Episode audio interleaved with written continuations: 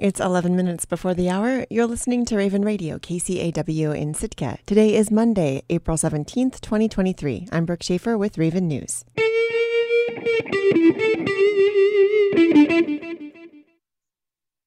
The Sitka Fire Department responded to a chimney fire on Thursday evening.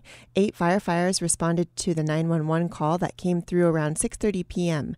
Part of a wood-burning stove had caught fire in a home at Schaefer's Trailer Court on Halibut Point Road. But by the time the crew arrived, the homeowner had successfully extinguished the smolder. Firefighters inspected the facility and monitored the chimney using a thermal energy device to ensure the temperature was cooling.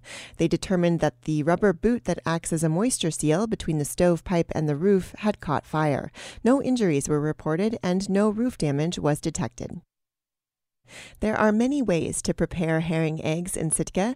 Freshly spawned on hemlock branches, dipped in hooligan or seal oil is a classic method, as is lightly sauteed in a pan with sesame or olive oil and eaten straight up, or stirred into a green salad. Another method is to blanch them in boiling water, and that's done best when the tiny herring eggs thickly coat a blade of Macrocystis kelp. And to really connect with Sitka's subsistence tradition, you've got to boil the eggs in a bentwood box. Sitka second graders recently watched the district's cultural liaison, Charlie Skultka, heat up volcanic rocks in a fire and then use them to boil water in the traditional way. KCAW reporter at large Carrie Sagal attended and sent this audio postcard. So how am I going to get the heat from that fire into the bentwood box? That, that would catch my box on fire, wouldn't it? How about you? Put the rocks in there. Put the rocks in it. Yes, that's a good idea. That, that's exactly right. It's gonna boil. The pumice. Um, if you switch the P with an H, it sounds like hummus. How do you get your herring? Um, my dad is a coho fisherman, so he basically just gets them. Oh boy, right on. My name's Jula Blanc, and I'm the cultural director for the Sitka School District. And today we are sharing with students in second grade all about herring and cooking herring in the traditional way in the bentwood box. And I love to eat herring eggs because they are tasty. I don't eat them all the time though. 'cause This was just my first time. What did you think of them? What did they feel and taste like? They felt they were swishy, tasty, yummy, delicious, and swishy. As we go around to have herring eggs, if you don't want any, what's a really kind way to say No, no thank thanks? When we eat things from the land and we don't like it, should we make faces or Ew, no. no? The herring worked so hard to get us these eggs, and then What do you think? I think they kind of taste plain. I think they're better This is a story that was shared um, by just straight out of the ocean. about raven. Is that how you eat them? Do you ever eat them with soy sauce? Yes. And when the, the eggs are done, the kelp will turn green. They'll turn green? Whoa. Mr. Charlie, we have a question over here. How do you like peel them off from um the kelp? Well, after after about four or five days, the kelp starts to the kelp keeps growing even though the herring eggs are on them. So after about four or five days, as the kelp starts to grow and get bigger, the, the herring eggs start to lose their, their stickiness and they just slide off. Oh, like a coral reef, kind of. Yeah, and then the um, after about I think it's eight to nine days, you can actually start seeing the little herring inside of the eggs. What? grow. Yeah, the first thing you see is their eyeballs. yeah, and they show up as little tiny black dots. Isn't that amazing? How my God, fast it's that gets water snow. boiling? No, Now this water is already way That's too just hot for herring eggs. But um, when, when I was a young man, and I used to spend a lot of time out on Kruzof surfing, and we'd stay there for weeks sometimes. And one of the tricks that I would use was I'd put a rock by the fire. When I went to bed, I would, I would bring that rock with me. Uh huh. Shall I do one more? Yes, I want to see more eggs. Eggs. More eggs. Just say no. Yeah. Okay, we'll do one more before you guys go. That was an audio postcard by KCAW reporter at large Carrie Sagal, who attended last Monday's traditional Bentwood Box cooking demonstration at Keet Gooshi Heen Elementary School. You can see photos of the event at our website, kcaw.org. Ketchikan's Borough Assembly is set to vote today on an ordinance that would require owners of short term rentals to secure free annual permits. As KRBD's Reagan Miller reports, it's part of a larger effort to track how these types of rentals are affecting Ketchikan's housing market. Ketchikan has a housing problem. There's a lot of demand, but supply is running short and it could even be driving residents away. Officials have been exploring the problem for years, trying to find ways to make housing more available. Officials say short term rentals, like those listed on Airbnb and Vrbo, could be playing a role in shrinking what's out there.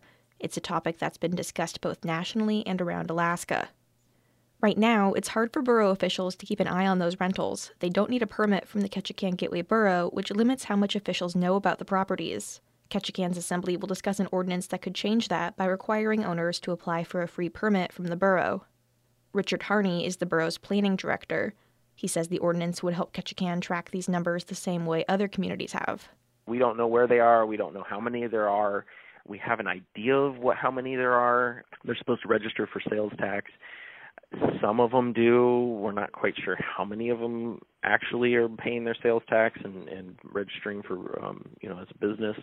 The ordinance defines a short term rental as a dwelling where someone transient stays for less than a month without the owner living on the property. The permits would be free and need to be renewed once a year. It's similar to one that was voted down last December, minus a largely unrelated section that would have laid out rules for properties that don't meet the borough's land use code. Harney says the permitting push is not about trying to push out vacation rentals. It's about balance. So we recognize the value of these of these short-term rentals. However, we do have a housing shortage. Um, we do need to get a grasp of and an understanding of what our housing market is actually doing. And in, and to do so, we need to identify what all of the pieces are to that puzzle.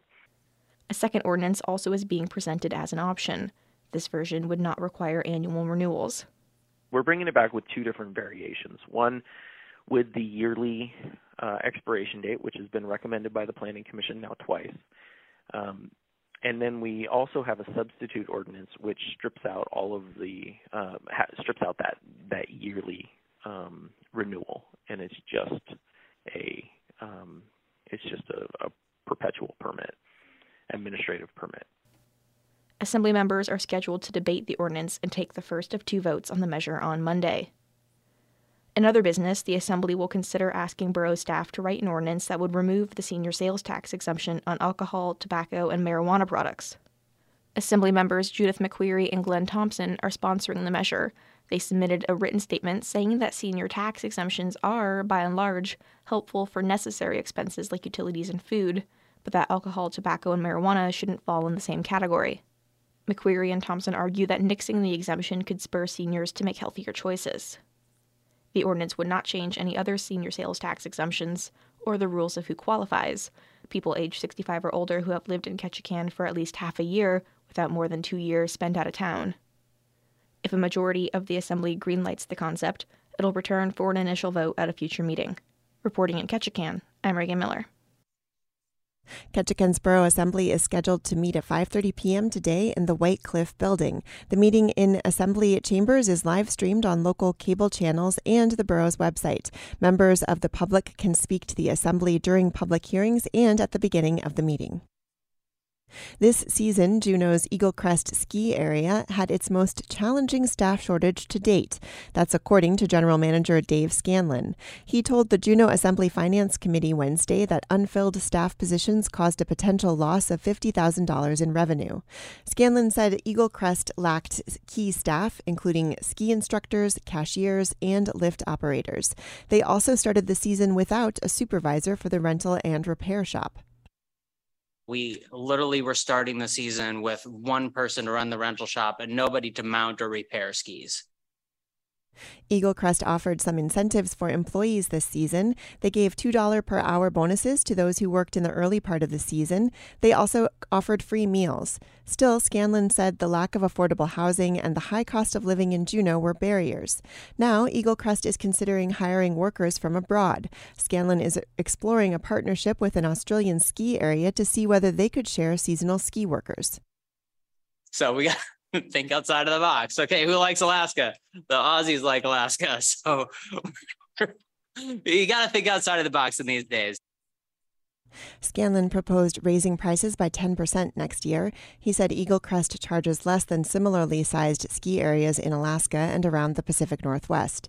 Eaglecrest is also requesting funding from the Juneau Assembly to help cover rising costs. The Assembly will consider the request as part of its budget cycle over the next several weeks. Thank you.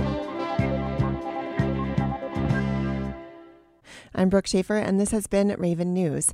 And now taking a look at the weather for Sitka for today, Monday, April 17th, 2023. Today scattered rain showers, mainly before 4 p.m., mostly cloudy with a high near 46. South wind around 5 miles per hour, becoming west in the morning. Chance of precipitation is 40%. Tonight, mostly cloudy with a low around 36. Northwest winds around 5 miles per hour, becoming northeast after midnight. You're tuned into your community radio station, Raven Radio KCAW in Sitka. Good morning.